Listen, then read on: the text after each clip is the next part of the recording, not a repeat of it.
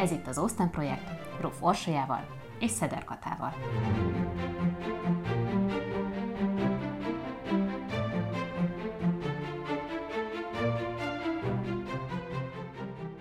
Jane Austen bő 200 éve a világirodalom egyik megkerülhetetlen alkotója. Összesen hat befejezett regény maradt ránk halála után, de még ezzel a szerény irodalmi hagyatékkal is az egyik legkedveltebb inspirációs forrása az irodalmi és filmes adaptációknak.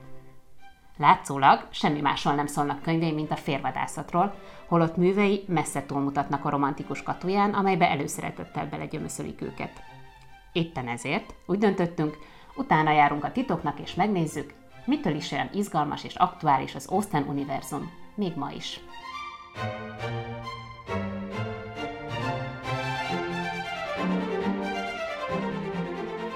Sok szeretettel köszöntök mindenkit, a mikrofonnál Rúf Orsolya és Szeder Kata, ez pedig az Austen projekt, annak is a hetedik adása.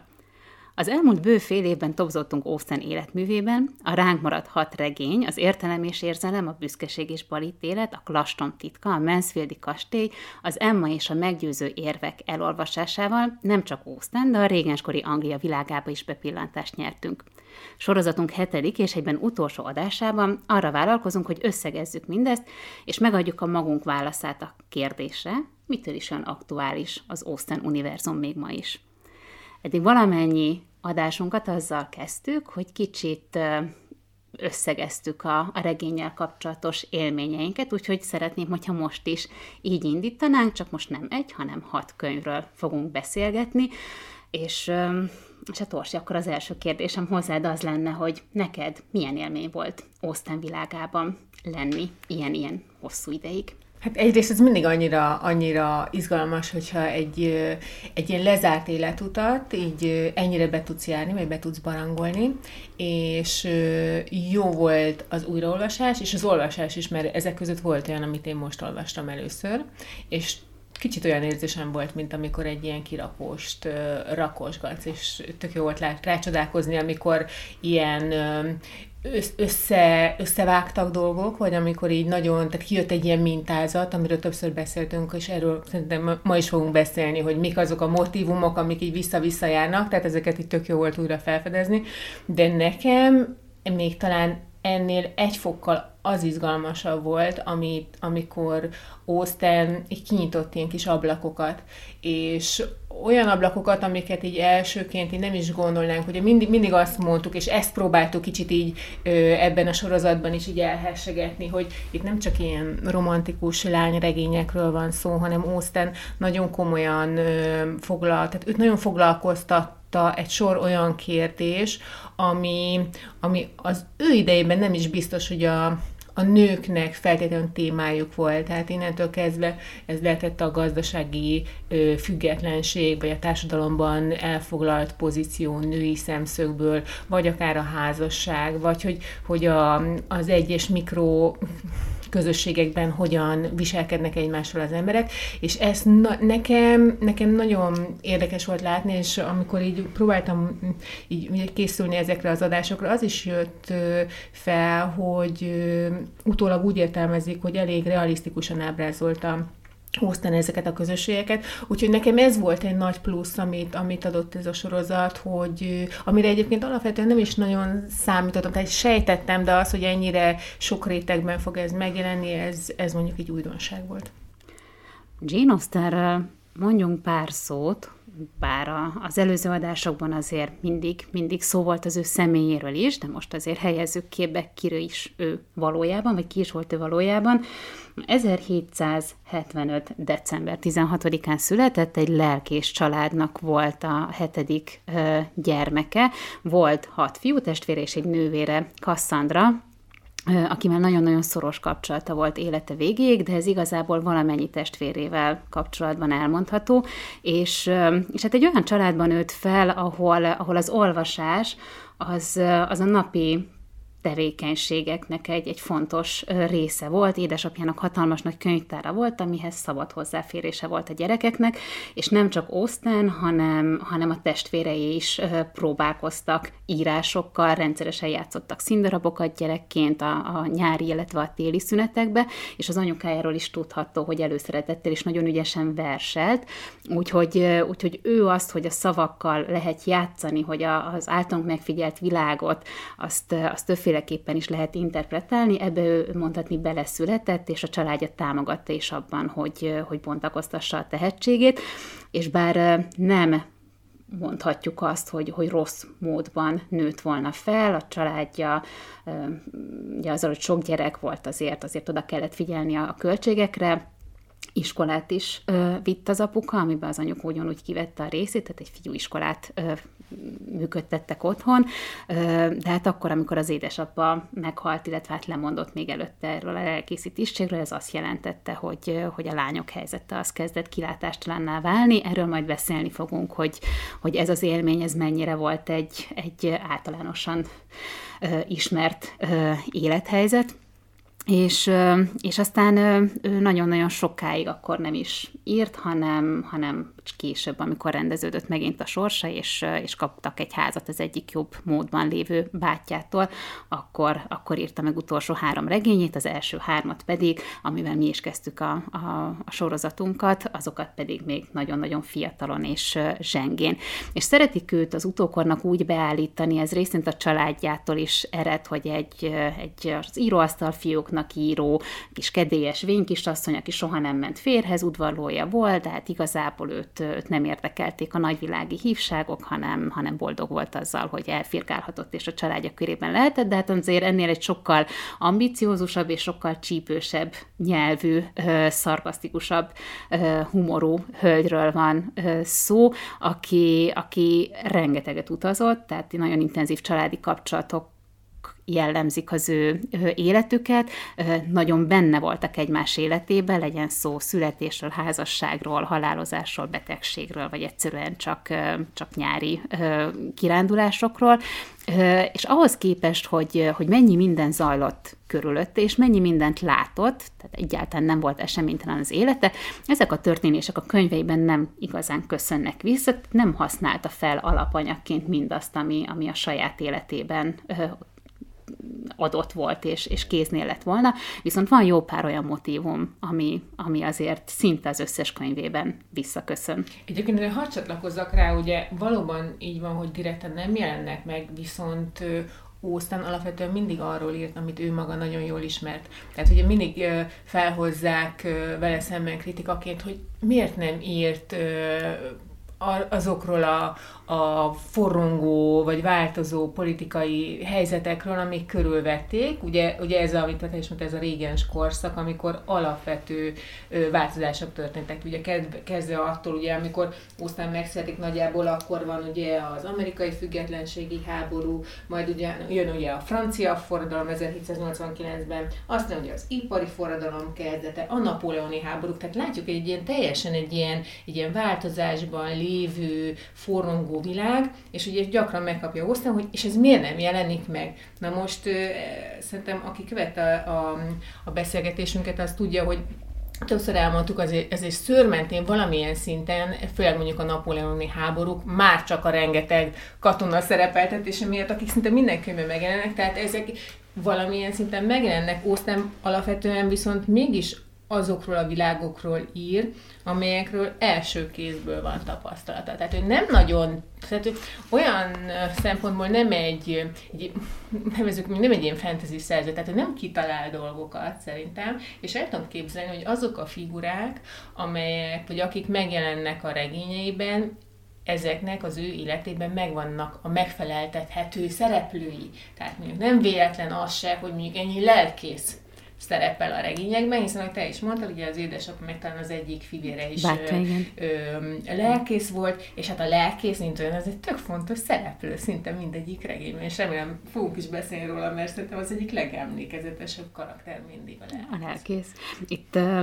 az, hogy Jane Austen mennyire nem lépett túl a maga világán, az, az nem csak az ő látókörűsége volt, hanem mondhatni neki ez volt a, az írói most nem, nem, nem biztos, hogy az árszpoetika erre a legjobb, de, de ő előszeretettel emlegette úgy a munkáit, hogy ilyen kis miniatűrökön, elefántcsont miniatűrökön dolgozik, és neki az volt nagyon fontos, hogy ezeket a lehető legfinomabbra munkája, és kicsit hasonlít ahhoz az ő írói módszere, mint ahogy például Miss Marple Agatha Christie-nél nyomoz. Ő nála ugye a Miss Marple-nél az az elf, hogy hát az ő kis falujában rengetegféle ember van, és bárhova megy, mindenhol megtalálja ezeknek az embereknek mondhatni a, a, a hason mását, a megfelelőjét, akiknek a viselkedése, a motivációja az, az, az, az, az egyezik azzal, amit ő maga is ismer, és ebből következteti ki azt, hogy ki bizonyos helyzetekben hogyan is működött. És itt Osztánnél szintén, szintén ez az, ami, ami megfigyelhető, hogy ilyen mikrouniverzumokat mutat be nekünk, ami a leginkább inkább az Emma esetében volt megfigyelhető, ahol nem is mozdultunk ki abból a, abból a kis, hát nem, nem, egyáltalán nem mozdultunk ki a faluból mondhatni, és ott mutatja be azoknak a családoknak a működését, akik a mindennapjaikat itt kénytelenek, vagy legalábbis itt, itt tervezik leélni. És ő ezt meg is fogalmazta egy, egy levélben, amit az egyik legkedvesebb unokahugának Annának írt, amikor ő maga is megpróbálkozott regényírással, és hát a, a nagynénitől várt észrevételeket a munkájára. És itt a válasz az az volt, hogy nagyon szépen sorakoztatott fel a szereplőidet, és olyan helyre gyűjtöd őket, amit én is a legjobban szeretek, három-négy család egy vidéki faluban, éppen ez az, amit ki kell bontani. És és hát tulajdonképpen az összes regénynél ezt figyelhetjük meg. Annyira a cselekmény nem is, nem is fontos. Sőt, van olyan regény, pont az Emma az, amiben, amiben olyan nagyon nem is történik mm. semmi, viszont ami ő újat behozott az irodalomba, az az, hogy a lelki folyamatokra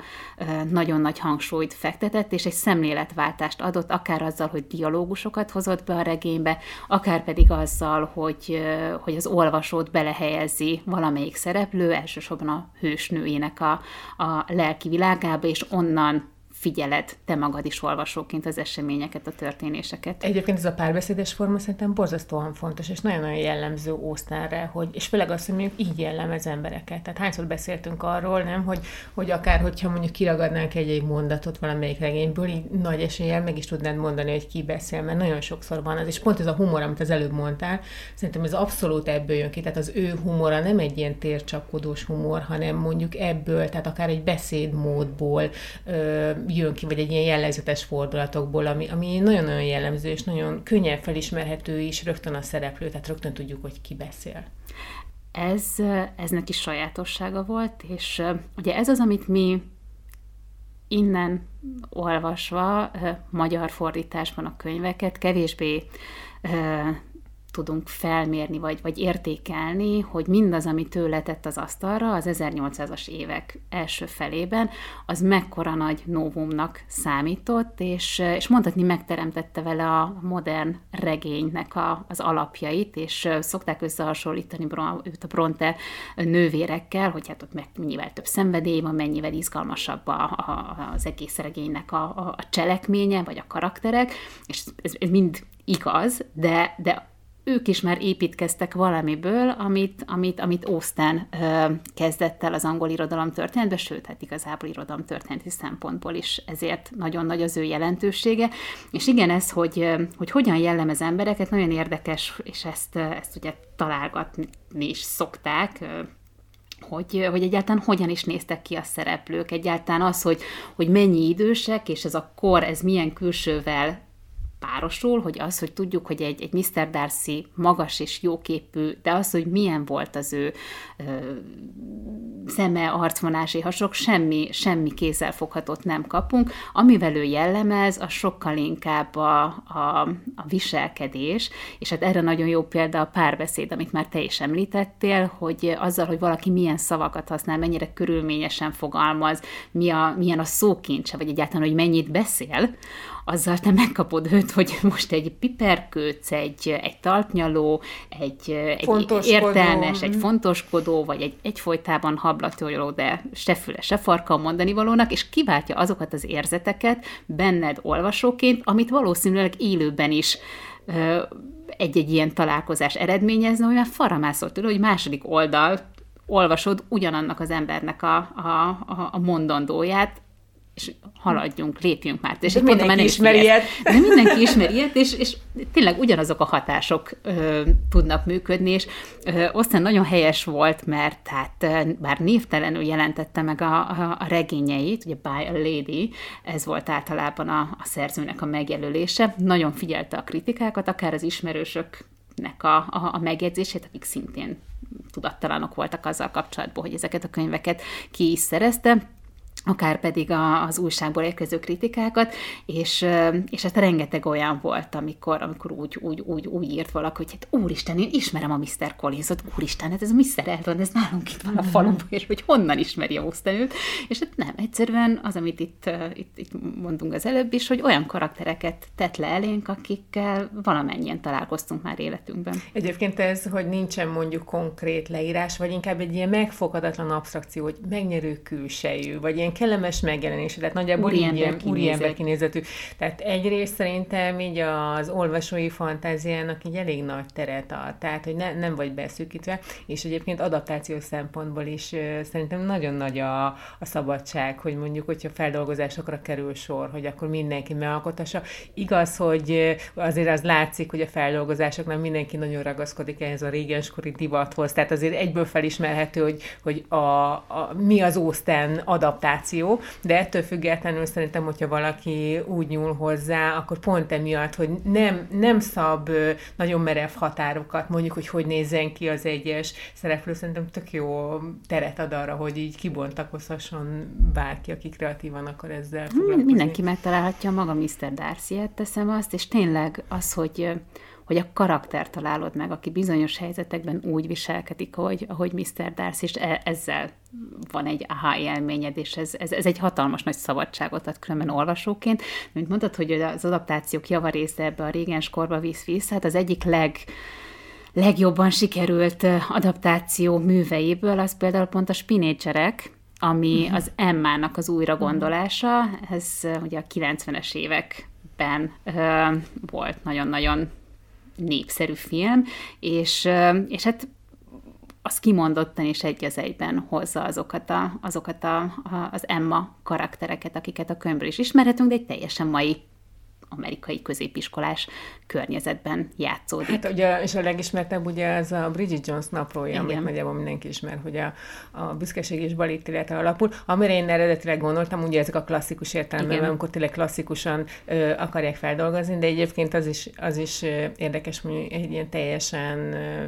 modern feldolgozásban mik azok az elemek, amiket mindenképpen meg kell őrizni, hogy, hogy egy Austen adaptációnak tekintsük. Hozzáteszem, ö, tehát mondjuk a Bridget Jones nem is lehet talán teljesen elvonatkoztatni tőle, már csak azért sem, hiszen Mark Darcy-nak hívják a,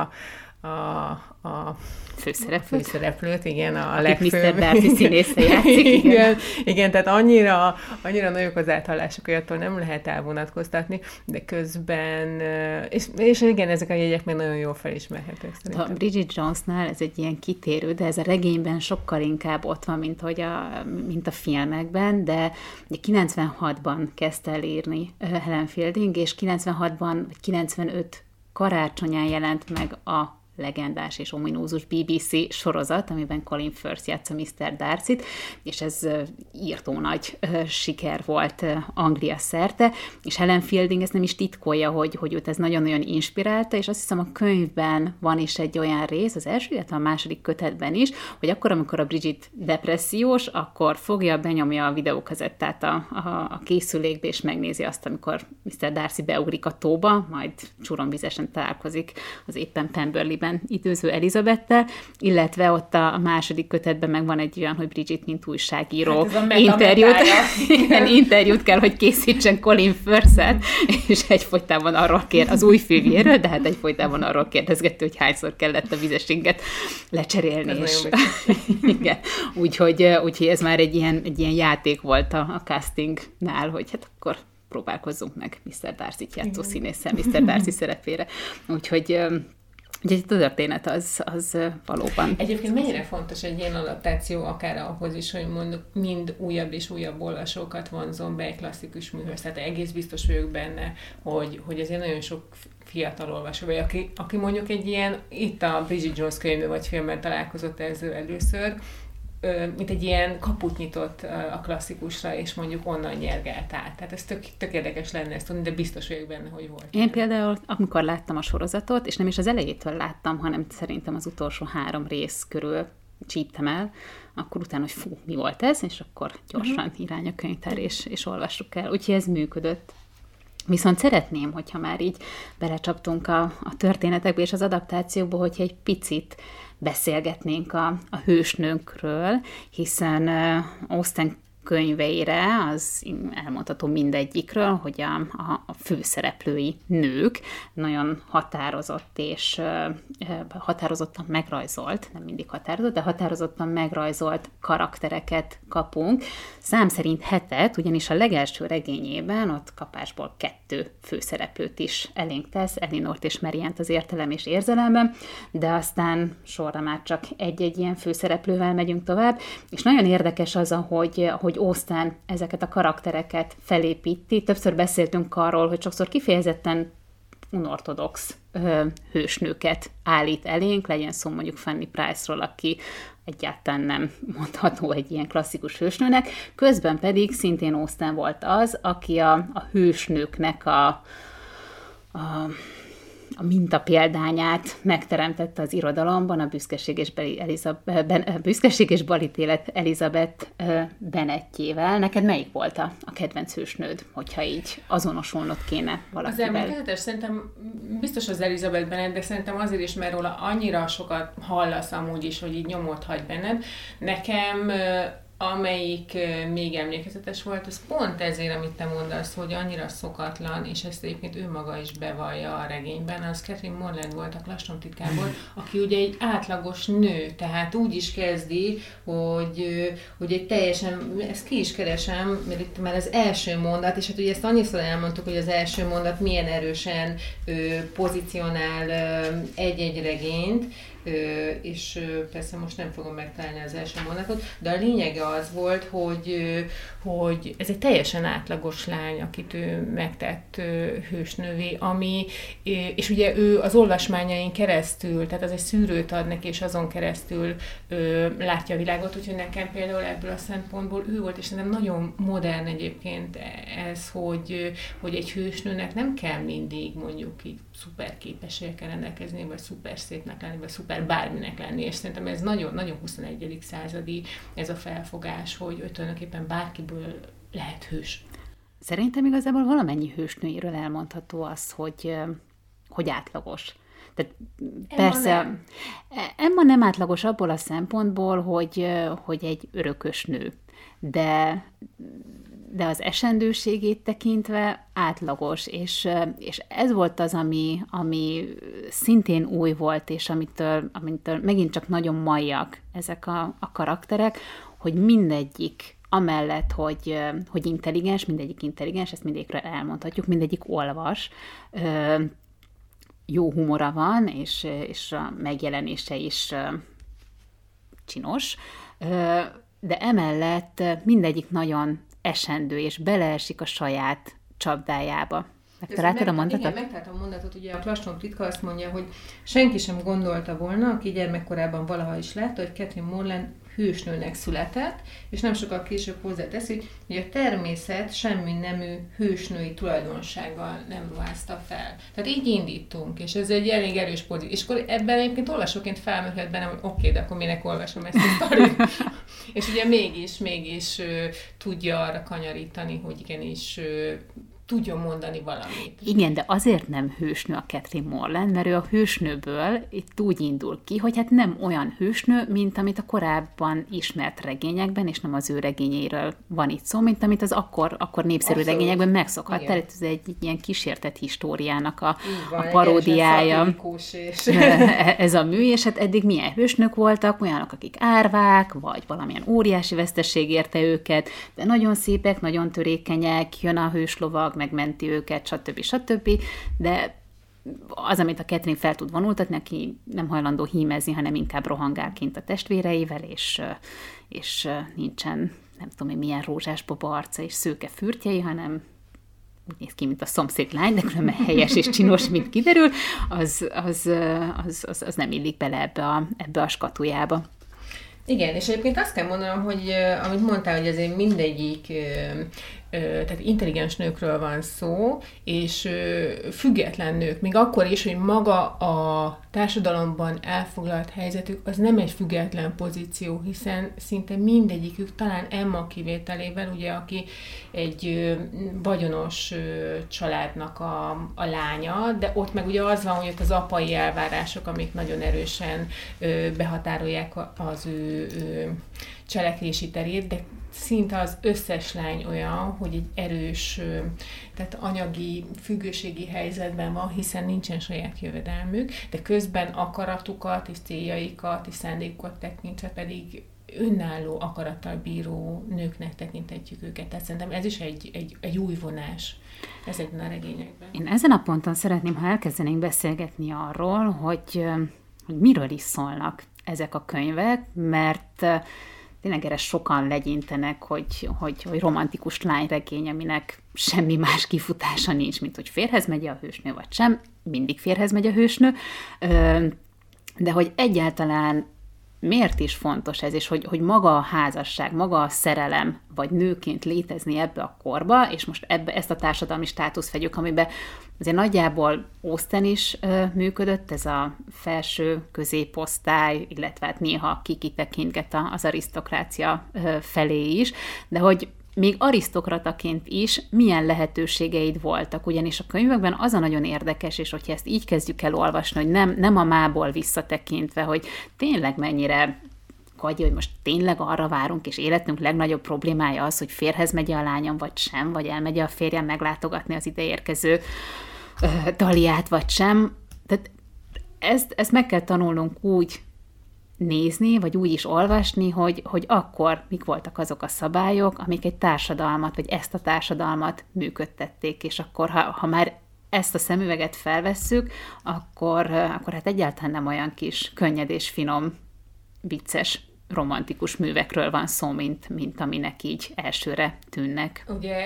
a büszkeség és politélet kapcsán szokták felhozni, hogy Mrs. Bennet az anyuka, hogy ez milyen nevetséges egy figura, és mennyire, mennyire ellenszenves az a törekvés, hogy mindenképp férjet hajtson fel, a lányainak, de hogyha így igazán belegondolunk, hogy ez nem egy véletlen, tehát a nő nagyon is tisztában van azzal, hogy onnantól kezdve, hogyha a lányai pártában maradnak, akkor az egy sanyarú sorsot jelent rájuk nézve, hiszen nőként egyszerűen nem volt lehet, és nem volt arról szó, hogy mondjuk munkát vállaljon, vagy maximum mondjuk elmehetett nevelőnőnek így kegyelem, kenyérem valami ismerős család. Hát ez kb. az egyik könyvben szerintem a, az Emmába kerül úgy elő, hogy a rabszolgassággal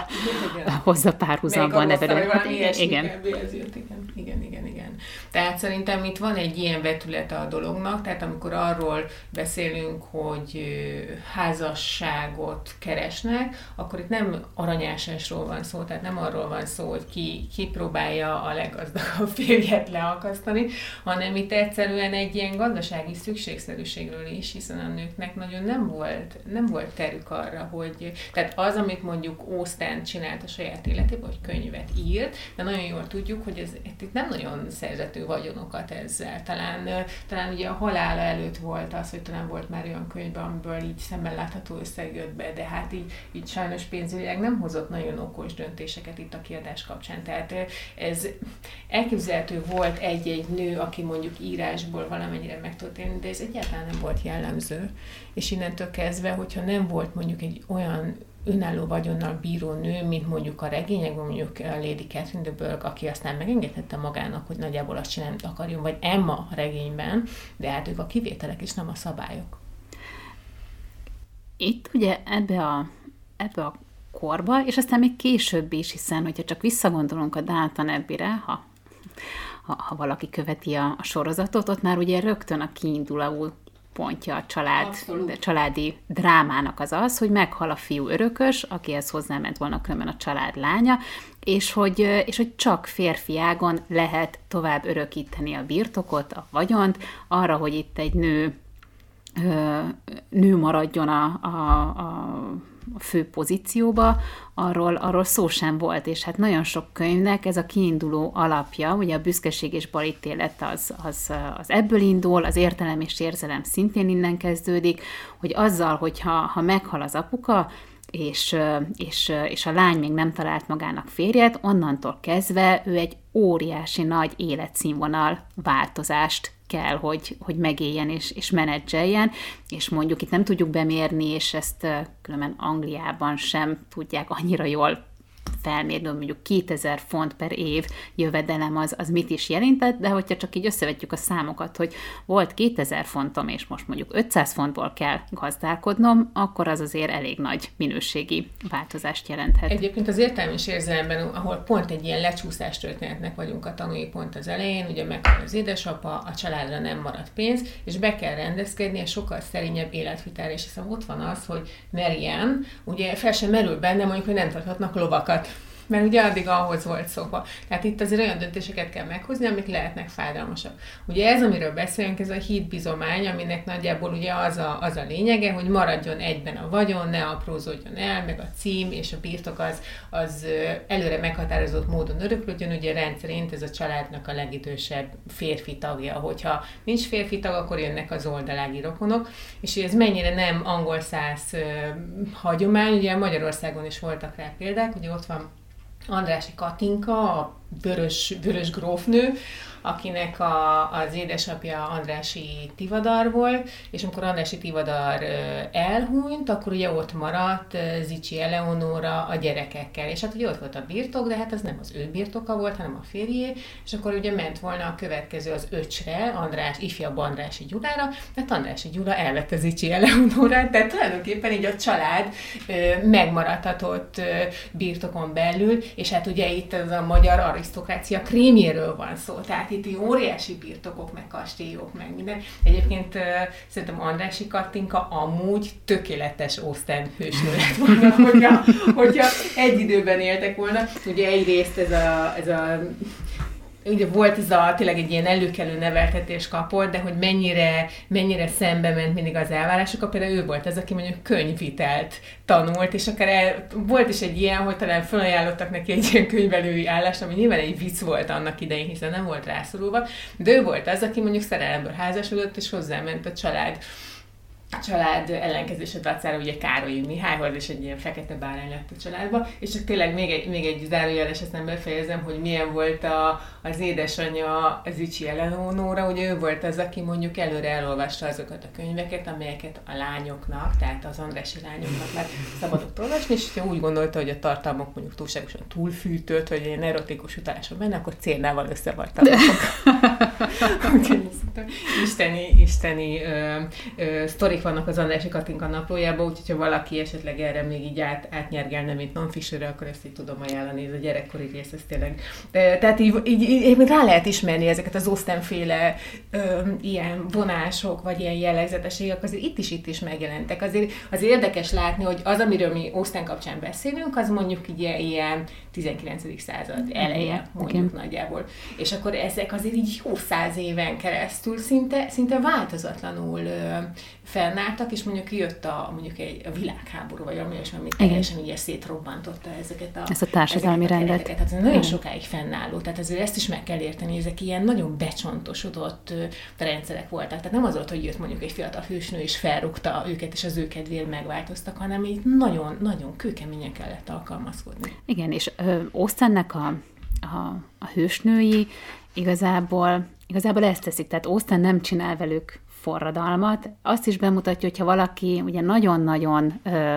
felrúgja a szabályokat, és teszem azt megszökik, és törvénytelen kapcsolatba ö, él valakivel, ne talán ebből még egy gyermek is lesz, akkor az milyen következményekkel bír, és hát ennek soha sincsen jó vége, hiszen, hiszen a, a saját közege az onnantól kezdve tudomás sem vesz róla, és egy ilyen száműzőtként, kitaszítottként éli az életét. Erre azért ő bemutat példákat, illetve nagyon szépen végigvezet azon is, hogy egyrészt milyen az, amikor, amikor te özvegyként éled az életedet, ezt zömében a mellékszereplők esetében kapjuk meg, illetve a házasság, ami ugye, most, hogy már így beszéltünk a hitbizományról, meg az öröklésnek a mikéntjéről, azért látszik, hogy egyáltalán nem egy ilyen romantikus intézmény, de hogy, de hogy tovább élésedet, illetve a létezésedet segítő kompromisszum, amit különben szintén ilyen modernkori rabszolgaságként ö, apostrofál ö, olykor, hanem is ennyire sarkosan kimondva, de hogy, hogy ennek milyen, milyen fajtái vannak, és bár ő a hősnői esetében ragaszkodik ahhoz, és ez a saját irányelve is volt, hogy érzelmek szerelem, tisztelet és barátság nélkül nem működhet jól egy kapcsolat férfi és nő között, és hogy ez a minimum, amivel amivel el kell indulnod a, a, a közös életetekben, de az is nagyon fontos, hogy, hogy észszerű döntést hozzál, és hogy vannak olyan helyzetek, amikor, amikor bár ezek megvannak, mégsem mondhatsz igen, hiszen, hiszen egy életre elásod magad, és, és kényszenvedés lesz a, a, a közös történetetek, de a hősnőinek megengedi azért javarészt, hogy, hogy szerelemből menjenek férhez, és és hát ez a férhez menetel, ez, ez az ő esetükben mindig egy ilyen pozitív kicsengésű valami, de hát mondjuk látunk egy Charlotte Lukászt, aki a, szintén a büszkeség és balítéletnek a, az egyik fontos mellékszereplője, aki pedig egy teljesen józan döntést hoz, valószínűleg egy olyan döntést, ami a korabeli nők javarészét ö, jellemezte, mégpedig itt vagyok 27 évesen, ugye beszéltük azt, hogy a 27 év, ami, ami a, az utolsó lehetőség volt szinte, hogy valaki még elkeljen a házassági piacon, és hozzámegy a Mr. Collinshoz, aki bár hátadon felállt tőle a ször, de mégiscsak egy jó társaságban mozgó otthon. és biztos otthon nyújtó valaki. Az már más kérdés, hogy a házasságot követően Charlotte igyekszik úgy szervezni a mindennapjaikat, hogy lehetőleg a közös étkezéseken kívül ne nagyon találkozzon a férjével. Egyébként szerintem ez is egy nagyon modern vonása a regényeknek, ugye pont ez az életkor, ami, az akkori kor viszonyainak megfelelően egy vénánynak számított már ez a 27 év tényleg az, amikor már kb. hogy az utolsó utáni pillanatban voltak a nők, hogy egy férjet találjanak magukra, és mondjuk az értelem és érzelemben is elhangzott talán, hogy Marian is már így elvirágzott, amikor kb. tényleg egy ilyen 20, nem is tudom, hogy van egyáltalán 20 Nincs, éves, 17. És ugye a meggyőző érvekben van egy ilyen megjegyzése Ósztánnak, hogy, hogy 29 évesen van csúcson a nő. Ez most nem tudjuk, hogy vajon saját maga bizonygatására írta ebbe a regénybe, de azt gondolom, hogy ez egy megint egy nagyon, nagyon korszerű felfogás, hogy nem temeti el a nőket, hanem azt mondja, hogy akkor már van annyi tapasztalata, meg világlátása, meg egyéb, hogy jó döntéseket tudjon hozni. Egyébként, amit mondtál, hogy ugye észszerűen próbál döntést hozni, úgyhogy boldog legyen, ugye pont a meggyőző érvek, ahol hozzá egy észszerűnek látszó döntést, aztán utólag felülírja, és, és aztán persze tök jó, hogy tehát azért aztán megengedi magának azt a luxust, hogy hogy a társnői, vagy a hősnői úgy legyenek boldogok, hogy közben azért mindent megkapjanak. Tehát azért nem a falu, falusi asztalosban szeretnek bele, hanem mit ad Isten mondjuk egy több ezer font jövetelemmel rendelkező úriemberbe. De ettől függetlenül azt gondolom, hogy, hogy az egyik kulcs az, hogy boldognak akarja látni a hősnőit, és ebben biztos megint van egy önéletrajzi vonás, hiszen nagyon jól tudjuk, hogy ha bár voltak udvarlói, azért neki ez a magánéleti kiteljesedés nem adatott meg. És, és egyébként, ha már a Collins felhozzuk, ugye pont ott volt,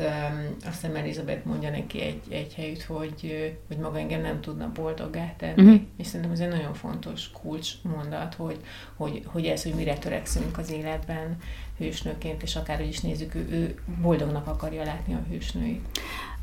Ami viszont most így eszembe jutott ezzel kapcsolatban, hogy, hogy boldogság törekszenek, és meg is kapják a boldogságot, de hogy ez a boldogság mennyire törékeny. Tehát ha, ha belegondolunk abba, hogy pont mondjuk a meggyőző érvek esetében, ahol, ahol már egy idősebb hősnő, és ő, ő pont ezért egy, egy nem szokványos választása, a 27 éves Anne Elliot, tehát ahol már egy idősebb hősnő van, ott azért az ő életében már nagyon-nagyon sok esemény történt, illetve zajlott le körülötte halálozás, betegségek, veszteségek, hasonlók. Tehát a boldogságnak a törékenysége az, az abban a könyvben már nagyon-nagyon intenzíven benne van, illetve hát mindaz a, a történelmi háttér, amit ő nagyon finoman felvillant a napóleoni háborúkkal, a, a háborús időszak gazdasági ö, változásaival, vagy esetleg azzal, hogy egyáltalán nőként neked ö, milyen, ö, milyen szereped volt, és hogy ez a szerep anyának lenni és gyermekeket szülni, ez egy mennyire veszélyes vállalkozás volt, az azért sok hősnő esetében szintén látszik, hogy, hogy, hogy, hogy sokszor nincsenek anyáink, egész egyszerűen azért, mert meghaltak valamelyik szülésbe, és ez, ez az Osztán ö, életrajzból is kitűnik, hogy ugye volt neki hat fiú testvére, rengeteg sógornő, de hát a sógornők mondjuk a 11. gyerek születése után rendszerint meghaltak, és, és aztán jött a másik feleség, és bízt kamba, hogy mondjuk ő, ő kevesebb gyereket fog már vállalni. De, de egy, egy, egy veszélyes üzem volt ö, élni, családi életet élni, arról nem beszélve, hogy, hogy mondjuk ha, ha férfiként te megpróbálsz kicsit jobb anyagi körülményeket keríteni magadnak, és beállsz a hadseregbe, akkor onnantól kezdve évekre el vagy küldve távoli vizekre, és vagy visszajössz, vagy nem, amivel szintén találkoztunk, ez szintén ugye a meggyőző érvekben van olyan, hogy, hogy katon elment, mire hazaért, valami járvány elvitte a menyasszonyát, vagy hát, katona vagy még életben is marad, ugye akkor is otthon, hogy egyedül kell mondjuk nőként megállni a lábadon, ha mondjuk Igen. feleség vagy. Egyébként, hogyha a, az úsznáregényeknek megint egy ilyen fontos vetületét emeljük ki, szerintem pont ez a belső utazás, amin keresztül mennek a hősnők. Tehát mindig van egy, egy jelenfejlődés, vagy egy belső felismerés, és ami nagyon fontos, hogy, hogy sosem tökéletes nőket tesz meg hősnőnek. Tehát ugye mondjuk ennek a, az egyik legjobb példája pont Elizabeth Bennet, ugye, aki teljesen, teljesen elvakítének a saját előítéletei, és aztán így lassacskán ráébred, hogy lehet, hogy talán tévedett, és szerintem ezek nagyon fontos, vagy mint tudom, Emma, aki ugye egy gondolatszöget a fejében, és akkor teljesen úgy próbálja szervezni az életet, és aztán rá kell jönnie, hogy hát lehet, hogy rosszul láttam dolgokat. Tehát ezeket mindig me- megengedi azt is, hogy hibázzanak a hősei, és aztán mondjuk ebből okuljanak. Tehát mondjuk ez is egy fontos fontos. Hát, ezt szerintem már idéztem is, hogy neki van egy olyan híres mondása, hogy, hogy a tökéletesség látszatától hány ingere lesz és gonoszkodóvá válik. Úgyhogy ez kerülte mindenhol, viszont a hősnök esetében nagyon érdekes az, hogy, hogy hogyan jönnek ők egymás után, és Catherine Morlandet a Klassom titkában most egy picit így félreállítanám a sorból, mert ő igen a harmadik történet, ami, ami, ami megszületett, még az 1800-as évek legelején, viszont élete végén, sőt, már posztumusz került csak kiadásra, és ott olyan átdolgozás nem nagyon történt a művön, de az első könyv az ugye az értelem és érzelem volt, Elinor és Mariannek a története, két hősnővel találkozunk, és két, két ellentétes pólus feszül látszólag egymásnak a, a, az értelmes és józan megfontolt Elinor, illetve nála csupán két évvel fiatalabb Marian személyében, és aztán jön, jön Elizabeth, aki, aki ezt a két tulajdonságot nagyon ügyesen ötvezi magában, hogy szenvedélyes, játékos, ö, öntörvényű, de azért ott van benne a józan megfontolás és a társadalmi normákkal való tiszteletben levés, és azoknak a, a, protokollköröknek a, a, a betartását, ami Merienre egyáltalán nem volt jellemző, sőt, ki is jelenti, hogy ő nem képes hazudni és, és bájcsevegni olyannal, akitől herótot kap. Mert aztán Elizabeth után a következő hősnőnk az Fanny Price, aki meg totálisan az ellentéte mindannak, amit Elizabeth Bennet képviselt, tehát ö, gyatra a párbeszédekben, mindent írtó komolyan vesz, nagyon-nagyon moralizáló, nagyon kis csöndes, visszahúzódó, visszahúzódó igen, majd pedig Fanny Price után jön egy Emma, aki, aki megint a skála aki meg kicsapja a két szárnyú ajtót, és, és sziasztok, itt vagyok, mm. és, és ez az én világom, amiben ti vagytok a babáim. Majd Emma után pedig ott az utolsó Anne Elliot, aki, aki már egy ilyen sokkal megfontoltabb, inkább Fanny Price-hoz hasonló visszahúzódással, vagy visszahúzódásban ö, szemléli maga körül a világot. Tehát így folyamatosan játszik ezekkel a, ezekkel a motivumokkal, és aki mondjuk mellépszereplője volt az egyik regénybe, azt a típusú karaktert visszahozza főszereplőként egy, egy másik történetbe, vagy fordítva, Úgyhogy uh, itt is megint csak az jön elő, hogy, hogy ugyanazokat a mintázatokat uh, játsza meg valamelyiknyi történetben, csak próbálkozik azzal, hogyha más, más élethelyzetben, más lehetőségek elé állítunk, akkor ezzel a karakterrel te vajon hogyan boldogulsz az életben. Egyébként ez, ez nyilván sose fogjuk kideríteni, hogy ezek vajon az ő, ő személyiségének milyen kivetülései lehetnének. Tehát lehetséges, hogy Ósztánnek is volt egy, egy visszahúzódó oldala, volt egy borzasztóan független vagy függetlenségre törekvő oldala, és akkor ez lehet, hogy ezek mindig megfeleltethetők, és akkor ki tudja, melyik életszakaszban ugye melyik jött elő erősebben. És ha már, ha már arról beszélünk, hogy társadalom meg közeg, egyébként akárhogy is nézzük, ugye azért nagyon erősen buborékokat ábrázol, tehát ugye ez is feljön, hogy nagyjából mindig ugyanazt a azt a közeget hozza be, és ugyanabban a körben mozog, és egyébként nagyon, nagyon érdekes volt, ugye volt ez a jelenet annak idején,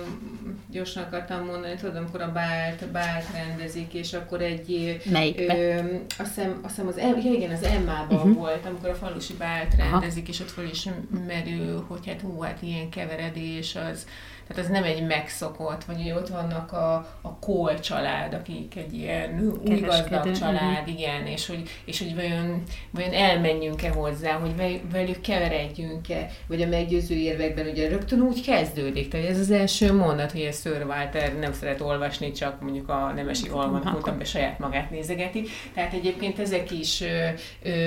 ez a new money, old money, tehát ugye amikor az új vagyon és a régi vagyon ütközik, ha bár ugyanabban a között közökben mozgunk, de azért ezeket, ezeket a kis ö, ö, hangokat is megszólaltatja, hogy ezek hogyan. Tehát ez is egyébként kicsit arra utal, hogy, hogy változásban van a társadalom, és hogy, és hogy ha bár nincs nagy mobilizáció, ha van is, akkor ugye az vagy az elszegényedés okán, mert mondjuk az édesapa elhunyt, és nincs más kilátásunk, vagy mondjuk a felemelkedés, ha valaki mondjuk olyan házasságot köt, és akkor egyel feljebb léphet, és akkor nagyon vagyon fölött rendelkezhet, vagy mondjuk a hadseregben sikereket ér el, és akkor mondjuk úgy, ugye, mint a meggyőző érvekben a Wentworth kapitány, hogy, hogy már egy nagyobb vagyonbirtokában jön haza. Tehát vannak bizonyos lehetőségek, de ezek tehát ilyen nagy újdonságok nincsenek azért, tehát nincs olyan, hogy Brips rossz valaki így, így meggazdagszik, tehát nagyon jól ismert és követett mintákat követve lehet vagyon szerezni, vagy elveszíteni, de tulajdonképpen Ósztán ettől függetlenül ebből a közegből azért annyira nem lép ki. Nem lép ki a közegből, de, de egy nagyon-nagyon jó ö, nagyon jól visszaadja azokat az érzeteket, amik valószínűleg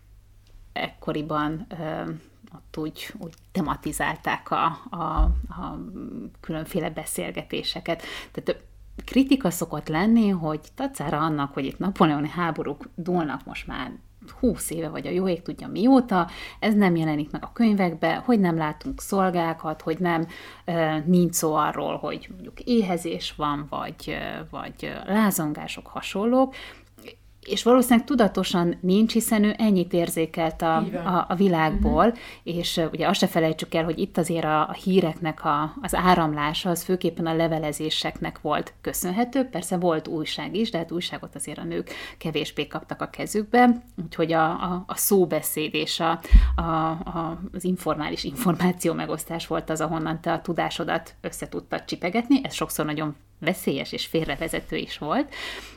Másrészt pedig igenis megjelennek ezek a, ezek, a, ezek a változások a könyvekben, csak ezt nem úgy fogja leírni, mint hogy mondjuk itt teköri hiúságok vásárában, ami a 40-es években jelent meg, és ő visszamenőleg mesél a napóleoni háborúkról, ahol ő neki már egy rálátása van arra, hogy mi is történt, és egy tablót tud felfesteni. Oszten ez belülről úgy mutatja be, ami valószínűleg akkor, amikor olvasták az ő könyveit, és a, és a saját kortás közönsége nagyon értette, és ők nagyon megláttak valamit ezekben a művekben, pontosan dekódolni tudták akár a neveknek a jelentőségét, ugye szó volt arról, hogy a Mansfield névnek mondjuk milyen jelentősége van, vagy a Norris névnek, vagy nem, nem szerintem akkor, amikor az Emma-ról beszéltünk, nem említettem, hogy az Emma maga, mint, mint, mint névválasztás, vagy mint regény cím, egyedülálló, hiszen itt egy ebből is látszik, hogy az Emma mennyire egy ilyen előtérbe törő karakter, hogy még a könyv címe is róla van elnevezve. Tehát Emma például Nelson admirálisnak volt a szeretője, egy roppant botrányosan induló kapcsolatból ö, vált ő, ő szeretővé, legálisan elfogadott szeretővé, és azzal pont 1815-ben különben, amikor írta az Emmát, akkor, akkor halt meg, és azzal, hogy ő odalok lök az emberek elé egy regényt, aminek az a címe, hogy Emma, hát kapásból megveszed, mert egy botrány név, és, és már csak ezért elkezd érdekelni. Tehát, és ezek hogy leolvadnak, ezek a jelentések? Ezek nagyon-nagyon leolvadnak, miközben meg azok a finomságok, hogy, hogy például a viszolygás a kóléktól, akik egy kereskedő réteg, vagy amikor a, a büszkeség és balítéletben a Miss Bingley megjegyzi a Wickhamről, hogy ő csak egy intéző fia, vagy hogy a Great Church Street-en élnek az Elizabetik rokonai, és hogy ügyvéd a, uh-huh. a, a, a Mr. Gardiner, partner, és, és, és ebben van egy ilyen lenézés, miközben pedig a család maga, ahogy megismerjük őket, egy nagyon józan, nagyon értelmes és megfontolt valakiről van szó. Tehát ezeket a változásokat és a változásokhoz való viszonyulását a régi rennek, ezt tökéletesen ki lehet olvasni a, a regényekből, és még Austennek a voksát is, hogy igenis kell ez a vérfrissítés, hogy abból, hogy, hogy, hogy ott ez a, a keveredés, az új impulzusok és új, új, új, új szemléletmód köszönhet be a társadalomba, és ennek egy nagyon-nagyon szép, hát igazából ilyen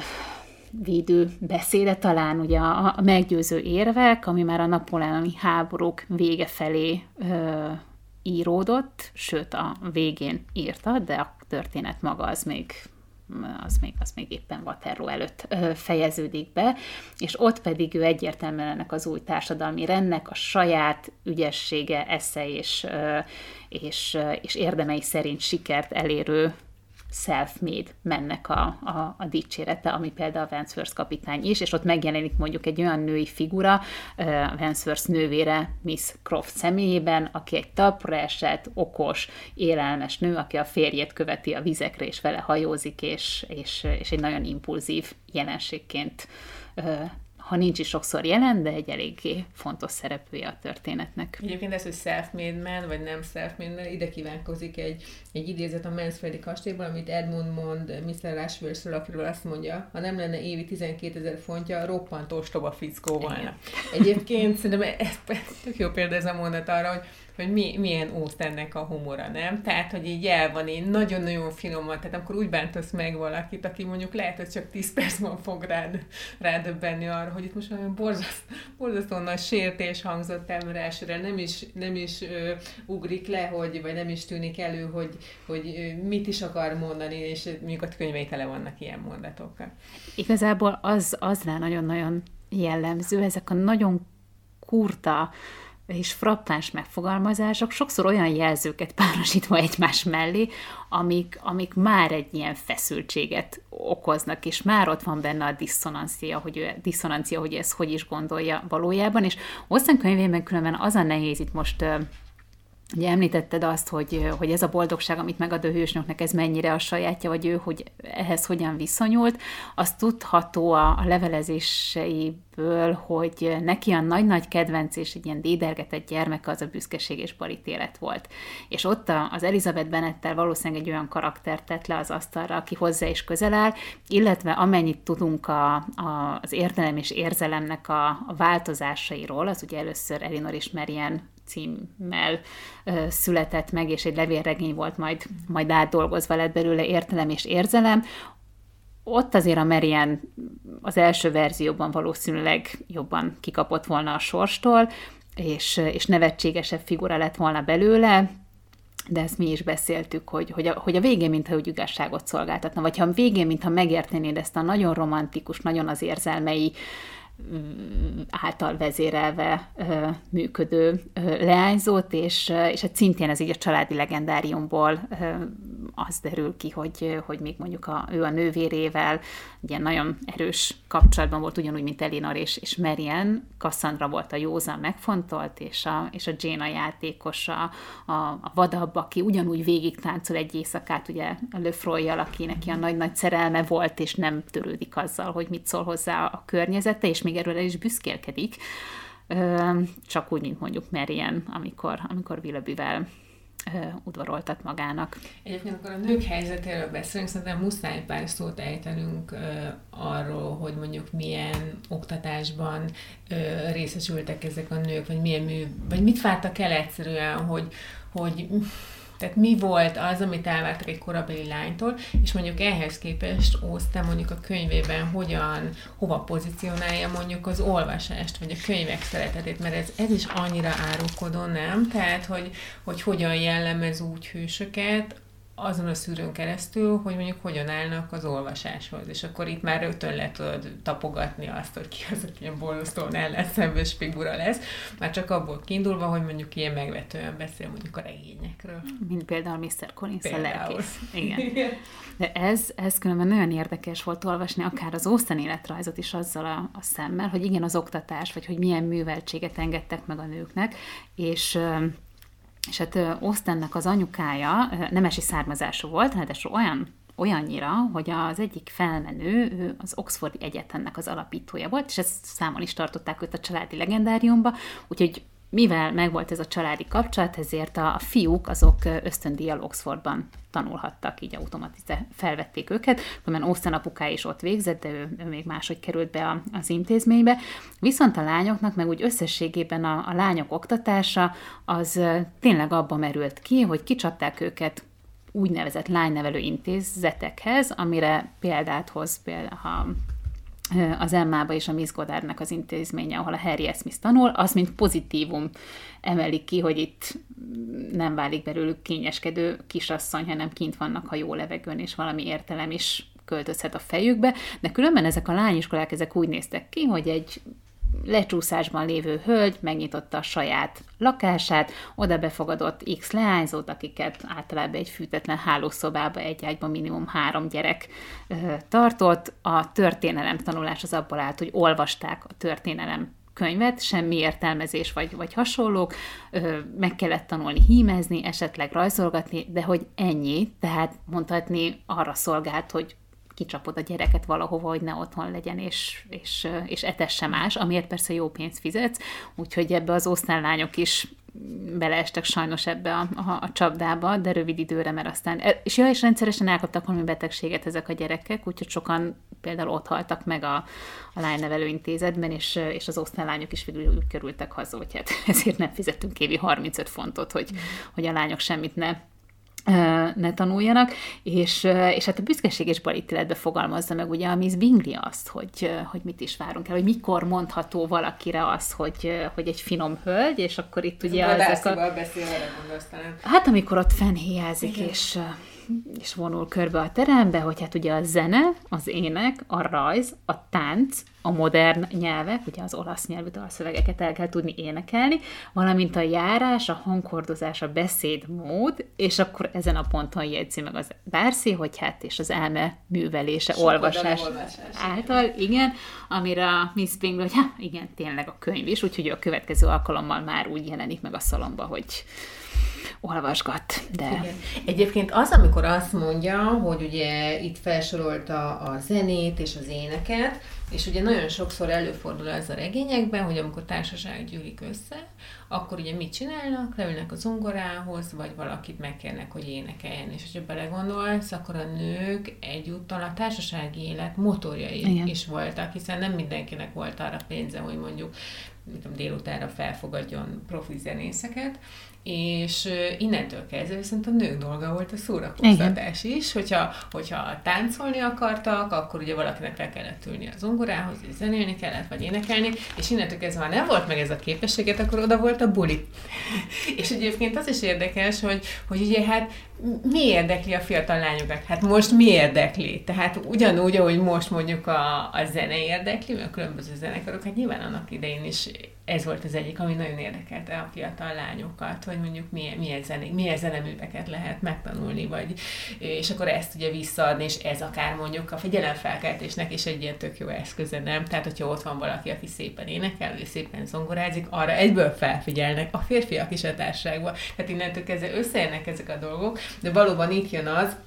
az osztályregényeknél, amit te is mondasz, ugye pont a, a büszkeség és balítéletben van az, amikor Catherine de Burg így uh, teljesen így fejéhez kap, amikor meghallja, hogy úristen, nektek nem volt nevelőnőtök, és akkor ugye erre a válasz, valóban nem volt, de mindenki, ha, aki tanulni akart, az tanulhatott. Tehát a lehetőség az megvolt a Bennett családban, hogy, hogy aki, aki képezni akarta magát a lányok közül, azok élhettek is ezzel. Na most ez egy dolog, hogy nem mindenki élt ezzel a lehetőséggel. Említetted a zenét és a táncot, és akkor itt megint egy olyan fontos motivumot ö, szeretnék kiemelni, ami, ami nagyon-nagyon gyakran visszaköszön a, a regényekbe. A zenélés sokszor úgy, akár a Fenni, akár a, a az Eliot esetében, hogy, hogy elbújik a zene mm. mögött, és ettől mondhatni láthatatlanná válik, hiszen mindenki más az ő zenére táncolni tud és együtt lenni, és akkor ő az ő hasznát ebben találja meg. De hogy a tánc az, az egy nagyon-nagyon fontos ö, programja volt a társasági együttléteknek, és ez többször is láthatjuk, hogy, hogy amint egy kisebb társaság összeverődik, ahol megfelelő számú férfi és nő van jelen, akkor elhúzzák a bútorokat, és tartanak egy kicsit táncmulatságot, és megint csak oda szeretnék visszakanyarodni, hogy hogyan is működött ez a társadalom, vagy milyen interakciók voltak engedélyezettek férfi és nők között, mert hát igazából nem sok, és a tánc volt mondhatni az egyetlen, ami, amiben ők a tömegen belül, de mégiscsak kettesben lehettek, beszélgethettek. Fizikai közelségben. Fizikai közelségben lehettek végre, és hogy ezt, ezt aztán hogyan lehetett dekódolni. Tehát, hogyha valaki egy fordulónál több, egy, többet táncolt valakivel, akkor, akkor azonnantól kezdve már egy ilyen komoly érdeklődésnek számított, és akkor megint csak érthetjük, hogy a Mrs. Bennett miért van annyira bezsangban, hogy a Bingley kétszer is felkérte a jane és hogy ebből aztán már így kiolvassa a jövendőbeli boldogságát. És a, a másik, ami ugye nagyon fontos, hogy hát férfi és nő nem lehetett nagyon kettesben együtt. Tehát csak akkor volt lehetőségük így privátén beszélgetni, ha már megtörtént az eljegyzés, és ugye beszéltünk az eljegyzésekről is, hogy hát ez sem volt egy ilyen egyszerű ö, aktus, ugyanis megkérni csak is a férfi kérhetett meg, a nő az vagy igent mond, vagy nemet, viszont onnantól kezdve, hogy a nő beleegyezett az eljegyzésbe, onnantól kezdve a férfit kötötte a, a, a, a, az eskü, még akkor is, hogyha ennek senki szemtanúja nem volt, és csak is nő bonthatott fel eljegyzést, és két ember, férfi és nő csak akkor levelezhetett egymásra, hogyha eljegyzésben voltak. Tehát olyan, olyan szabályok voltak arra, hogy te hogyan tarthatsz kapcsolatot a másikkal, hogy akkor, amikor olvassuk mondjuk Mariennek a, a merészségét, vagy, vagy, vagy Fennének a megbotránkozásait a körülötte lévők viselkedésén, akkor, akkor ahhoz, ha megvan ez a háttérismeret, akkor sokkal jobban értjük azt, hogy, hogy mi is az, ami itt nem stimmel, és miért zárkózik el mondjuk a Lizi attól, hogy a Lídia vagy az anyja túl nagy nyilvánosságot kapjon.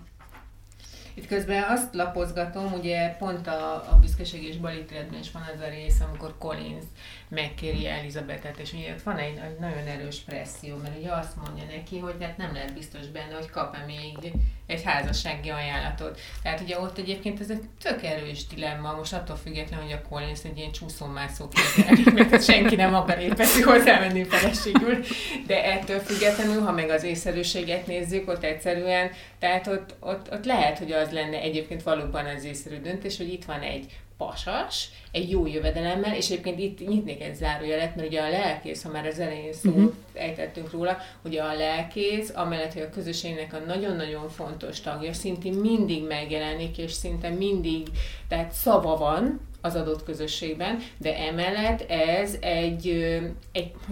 úgy egy szakma volt, most teljesen a hitélettől függetlenül, hogy ugye ezért egy nagyon jó jövedelem jár. Igen. Tehát mondjuk a másodszülött fiúknak ez egy tök egy járható út volt, hogy mondjuk elmentek, lelkész hivatalt kaptak, amihez járt mondjuk egy vagy ház, egy kis birtok, aminek volt jövedelme, és akkor ezért megélhetés biztosított, és akkor ugye innentől kezdve lehetett családalapításon gondolkodni. Tehát, hogyha innentől néz, ebből a szemszögből nézzük,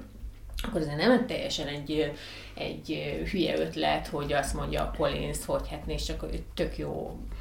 jövőt vázol, vagy egy biztos jövőt vázolok fel neked, gyere hozzám feleségül. Na, hát az egy más kérdés, hogy Elizabeth nem teljesen így képzelte a jövőt, ez a Collins féle egy ilyen figura mellett, de ettől függetlenül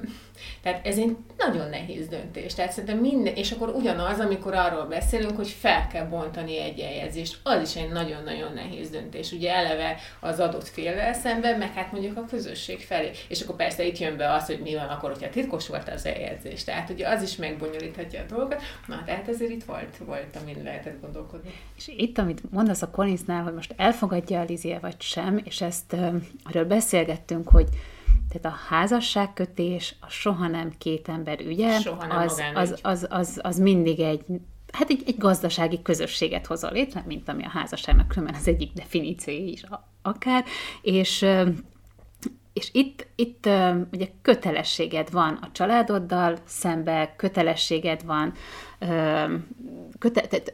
kötelességed van a társadalmi pozíciód kapcsán, és ezeknek a kötelességeknek mind illik megfelelni, ha te boldogulni szeretnél, különben, különben ki lesz rekesztve. És, és a Collinsos történetben ugye az volt a, a, tehát az az, ami nem elhanyagolható, vagy akár, hogy miért forcírozza Mrs. Bennet az, hogy a, a Binglit mielőbb sikerüljön befogni, mert azzal, hogyha van egy jó házasság, azzal a másik négy lánynak az értékét is, piaci értékét is Abszolút. növeled. És kutya kötelességed, ha lehetőséged van, élni ezzel, ugyanis ki tudja, mi lesz akkor a lányokkal, hogyha nincs az apuka idő előtt meghal, hogy kellnek el, stb. És, és a más... személyre is Beti talán az Igen, ami hogy teljesen... akár koldulni és elmehetünk, ugye? És, és ez túlság, tehát ez ilyen dra- drámaian hangzik, mm-hmm de közben meg ez maga a realitás, mint amit látunk is különben az értelem és érzelem esetében, mm. hogy, hogy, hogy milyen sors vár akkor, hogyha ha nincs, ami biztosítja a bevételed. Mm. És a másik, ami nagyon-nagyon fontos, itt most, hogy említetted a lelkész, és tényleg minden regényben ott a lelkész, hol pozitív, hol, hol, inkább negatív. hol inkább negatív. Igen, de mondjuk a Harry Tilney, aki lelkész lesz mm. a Klasson titkába, vagy mondjuk a Catherine Morlannek az apukája, hát az Edmundról ugye megosztotta a véleményünk, hogy mennyire, mennyire férfias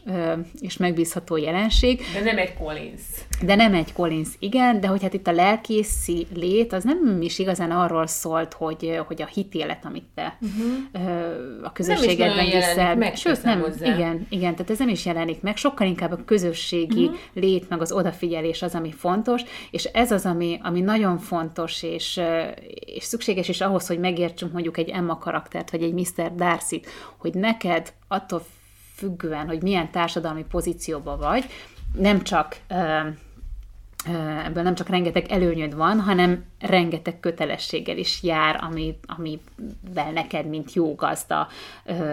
vagy amit neked, mint jó gazda teljesítened kell, és ugye ezt az Emmánál is látjuk azt, hogy ő rendszeresen látogatja a birtokokon élő, szegényebb sorban élőket, vagy a betegeket, vagy hogy a Mr. Darcy azért lesz vonzó az Elizabeth számára, nem csak azért, mert meglátja Pemberlit, és hogy van mekkora, hanem kiderül róla, hogy mennyire jól bánik a, a, a tőle függő emberekkel, és mennyire jó gazdája annak az örökségnek, amit évszázadokon át ugye tovább örökít a család. Tehát, hogy ezek mind olyan dolgok, amik, amikkel nagyon-nagyon jól tud karaktereket jellemezni. Például, amikor mondjuk a, a, a Mansfieldi kastélyban a Fenni már, már-már elbizonytalanodik, hogy akkor a Henry Crawford az jó embere vagy sem, mert a Harry azt mondja, hogy visszaszalad a birtokára, mert valami ügyet el kell intéznie, és, és igazságot szolgáltatni a, a szerényebb sorban élőknek, akkor így, hogy ha, akkor lehet, hogy mégsem mégsem akkor a lókötő, mint gondoltam. Aztán persze nem úgy alakulnak a dolgok, mint hogy alakulhattak volna, de hogy de hogy az is, hogy, hogy ki a társadalmi kötelezettségéhez hogyan viszonyul, és hogy látja el, azon nagyon-nagyon jól jellemez, és indítottunk azzal, hogy mondjuk a büszkeség esetében a Mrs. Bennet és a Mr. Bennet mennyire, mennyire ilyen karikatúrái egy-egy, egy-egy típusnak, és milyen nevetséges a Mrs. Bennet. A Mr. Bennet igazából ugyanúgy, ugyanúgy nevetséges abból a szempontból, hogy ő elhanyagolja a kötelességét, azt a kötelességét, hogy gondoskodjon a lányairól. Csak ez nem jön át, és hát,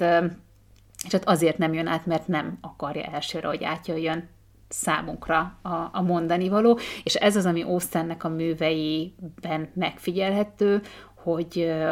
és ezért is érdemes újraolvasni őket, hogy annyira sok rétege van, hogy mindazok a, az ilyen, ilyen előfeltevések, amikkel ő megírja ezeket a könyveket, azokba beleesünk mi is. Tehát büszkeség kapcsán beszéltünk arról, aminek az első címe az volt, hogy első benyomások, first impression, hogy egyszerűen az előítéletek milyen módon befolyásolják azt, hogy hogyan tekintünk a, a világra magunk körül, és ebbe a csapdába beránt minket az elején, és, és ugyanúgy, amikor Elizabeth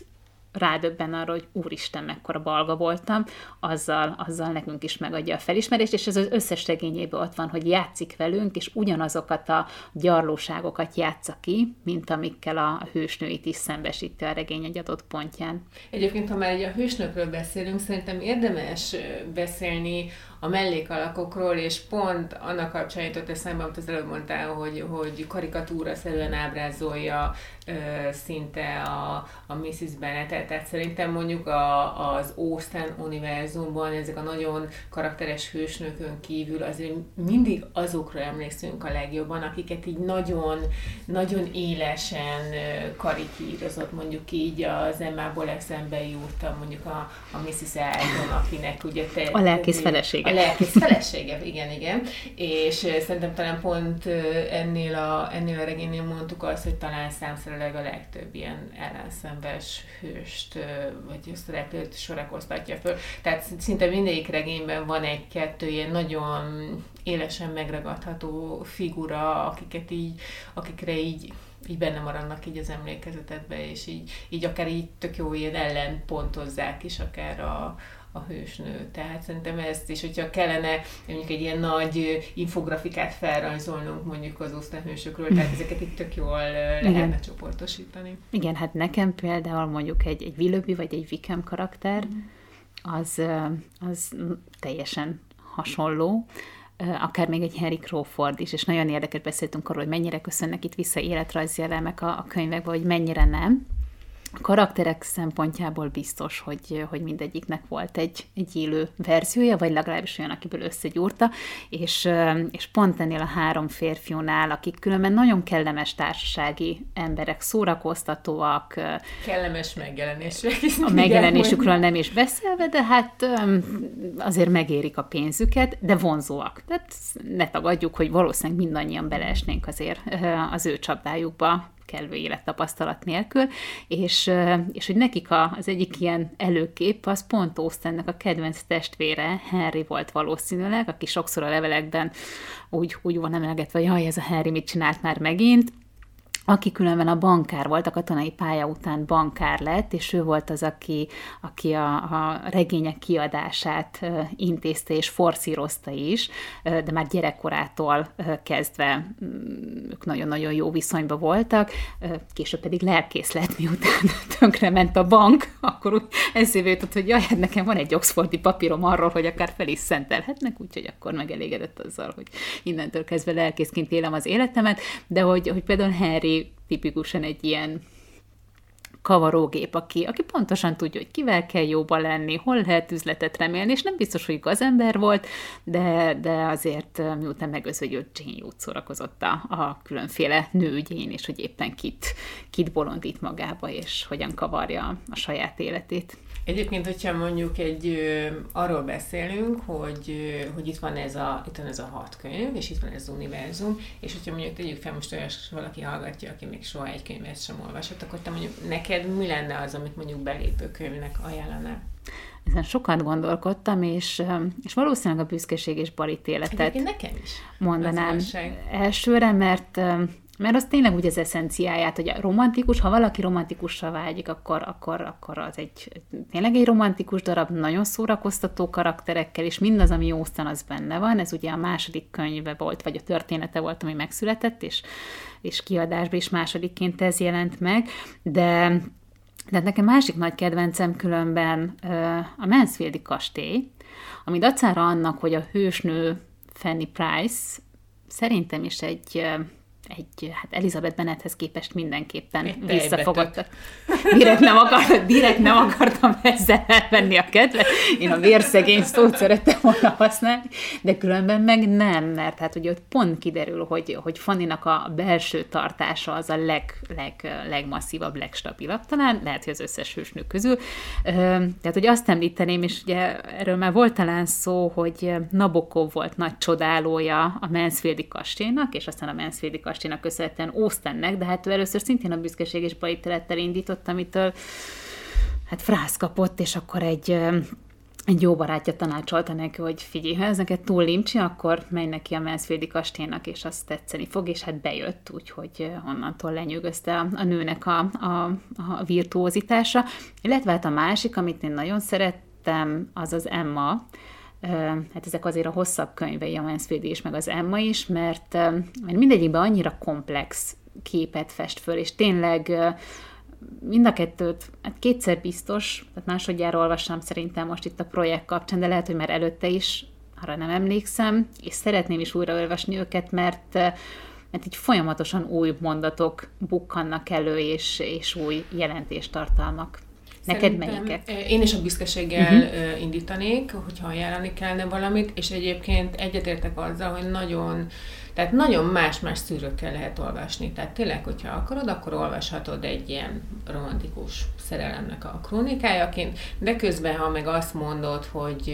hogy kicsit ez a társadalmi rétegzettség felől akarod nézni, abszolút megvan. Tehát ez, amit mondtunk, hogy, hogy, hogy miért, miért, miért olyan fontos ez a házasság, tehát minden benne van, ami szerintem tényleg ilyen eszenciaként megjelenik a, az osztályregényekben. Nekem, ami borzasztóan szórakoztató volt, az a klastrom titka, ami, ami ugye azt mondtuk is kicsit egy ilyen szatirikusabb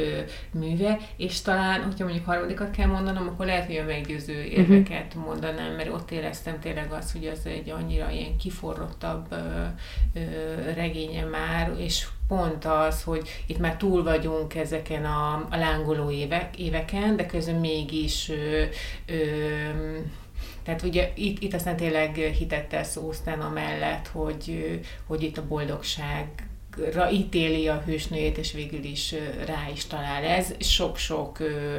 belső megpróbáltatás után. Tehát itt abszolút megvan ez a, ez a belső utazás, vagy jelenfejlődés, amiről, amiről korábban beszéltünk. Hat regény után, és úgyhogy azért eléggé alaposan körbejártuk őket, de különben hogy fogalmaznád meg magadnak, hogy mitől ennyire nagy szám Jane Austen még ma is, és olyan szempontból nagy szám, hogy nem csak mint romantikus történet működik, és azok a mondjuk úgy, hogy toposzok, amiket ő alkotott, azok, azok mind a mai napig visszaköszönnek különböző feldolgozásokba, vagy újragondolásokba, hanem, hanem, hanem maga a könyv is, és, és itt nálunk kevésbé, de azért az angol száz irodalomban nagyon fontos helyet foglal elő a, az irodalom történetben, és, és professzorok, férfiak és nők ugyanúgy foglalkoznak vele, sőt, az valamelyik adásban beszéltünk is arról, hogy hát Osztának az első közönsége, azok igazából a férfiak voltak, és, és a világháborúban az egyik legnépszerűbb szerzője volt a, a szerző volt a katonák között, és, és mondjuk a, a második világháborút követően lett ő egy ilyen nagyon-nagyon női szerzőnek kikiáltva, de hogy szerinted miért miért működik ez még minden mai napig ennyire? Ez most szerintem nagyon fontos, tehát amikor tényleg azt látjuk, ugye habár egy olyan korban írta Austen a műveit, amikor, amikor nagyon változóban volt minden, és a régi rendszer is átalakulóban volt, mégis egy ilyen állandóságot sugároznak, a, vagy egy ilyen stabilitás sugároznak a művei, tehát el tudom képzelni, amikor mondjuk egy világháború idején, de akár napjainkban is, mondjuk egy járvány kellős közepén, amikor azt érzed, hogy minden, mindazok a keretek, amiket jól ismerek,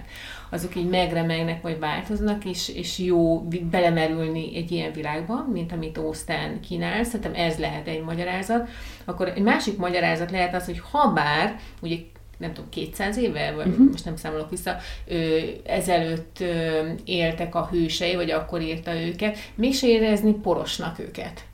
akkor a humora az a mai napig szerintem egy élhető humor, vagy, vagy tehát egyszerűen nem öregedett, még akkor se, hogyha mai szemmel olvasva mondhatjuk azt, hogy fú, hát ez mondjuk lehet, hogy ma már egy szerkesztő szigorúbb ö, szemmel vagy szigorúbb kézzel nézni, és akár húzna, vagy, vagy kicsit feszesíteni, de még sincs az, ami akár mondjuk egy, néha azt érezzük, akár egy 50 évvel korábban írt műre is, hogy így nagyon elfáradt. Uh-huh. Én például nem éreztem azt, hogy ezek nagyon elfáradt uh-huh. művek lennének. Biztos, hogy az adaptációk is nagyon életben tartják ezeket uh-huh. a könyveket, tehát hogy újra és újra különböző felfogásokban, és ilyen teljesen ilyen elvadult verziókban, mint amikor a zombik megjelentek, ugye volt egy ilyen feldolgozás is, úgy Úgyhogy, és szerintem a másik talán ez, amiről beszéltünk, hogy ezek a hősnők, és akár a hősök is olyanok, hogy, hogy nagyon könnyen felismerhetők és azonosíthatók, és nagyon könnyű azonosulni velük. Tehát az, amikor ó, könnyű azonosulni mondjuk Elizabeth Bennettel, és mindenkinek az életében lehetett egy Mr. Darcy, vagy egy Wickham, vagy egy bárkit, és akkor így lehetne soron, vagy egy Collins. És akkor innentől kezdve meg ezek az művek itt tök jól tovább tudnak élni bennünk, általunk, és akár így tovább is lehet adni. Tehát ugyanúgy, ahogy mondjuk egy, egy idősebb olvasó is élvezheti, de mondjuk akár az én kamaszlányom is tudja élvezni, vagy akár én magam is, és akkor innentől kezdve pedig ez egy ilyen tök jó mozgásban lévő sztori, és akkor valószínűleg ez egy darabig nem fog, nem fog így kifújni, tehát ez így megy tovább a maga útján. Virginia Woolf fogalmazta meg Ószán kapcsán azt, hogy, hogy a ő az egyik olyan legnagyobb bíró,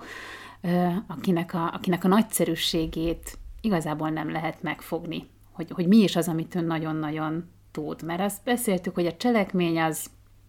az tényleg semmi elhanyagolható. A, a karakterek azt, azt se tudnám megmondani, mert az se egy ilyen, ilyen, ilyen érvényes, hogy hogyan is jellemez karaktereket. De hogy vannak tényleg olyan, olyan apró finomságok, amitől ha az egészet nézed, akkor nagyon-nagyon működik, és igazából az összes segély nagyon működik. A, kilottunk egy picit az értelem és érzelemmel, de mindig úgy érzem, hogy ilyen igazságtalan voltam vele, és lehet, hogy el kéne olvasni harmadjára is, hát ha, hát ha másként működik, de hogy hogy nekem, ami, ami egy ilyen nagyon nagy élmény volt, az, az az, hogy ezek a, tehát ez a humor, amit én nagyon szeretek, és, és, és a sajátomnak érzem, ez az ironikus, csípős megfigyelés, ez, ez, ez tényleg annyira, annyira jól sikerült, hogy, hogy a környezetembe felfedezem ezeket a figurákat, és Kiplingnek van egy nagyon helyes novellája, Genetisták, Genetizm címmel, ami első világháborús katonákról szól, és az alaptörténet az az, hogy, hogy az első világháborúban a francia fronton egy párfős katonatársaság olvasóklubot alapít, és Oszten műveit olvassák végig, és hát ez, ez heti szinten egy nagyon-nagyon fontos kapaszkodás. Hát, mint mondtad, ez az eszképizmus, hogy kimeneküljenek a háború borzalmaiból, ez nagyon-nagyon sokat segít nekik, olyannyira, hogy a világot elkezdik dekódolni Austen művei alapján, az ágyukat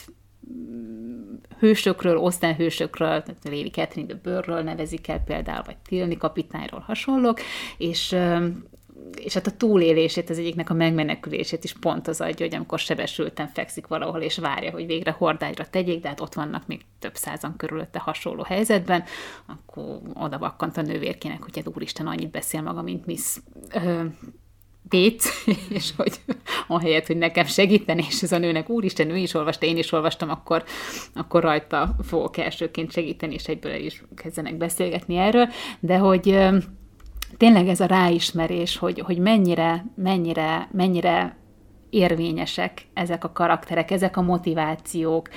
mind a mai napig. Lehet, hogy most már valaki nem a hintójáról beszél, hanem a kocsijáról, vagy a, a gőzöm sincs a motorjáról, gőzöm sincs miéről, de hogy magadra ismersz ezekbe a történetekbe, másrészt pedig azok a dilemmák, amik 200 évvel ezelőtt voltak, vagy azok a, azok a csapdák, amikbe hajlamosak vagyok bele, vagyunk belevinni magunkba, hogy mennyire benézünk élethelyzeteket, mennyire hajlamosak meg vagyunk, embereket, meg nem? embereket, ha, ha, mennyire hajlamosak vagyunk adni a látszatra, vagy mennyire, mennyire a nyilvánosság előtt éljük az életünket, és ez akkor, amikor éppen nem szeretnénk, akkor milyen csúnyán vissza tud ütni. Tehát ezek a tanulságok, de nem szeretném nála a tanulság szót használni, hiszen én, én nem hiszem, hogy ő benne bármikor is ilyen didaktikus szándék lett volna. Ezek, ezekben megtaláljuk magunkat.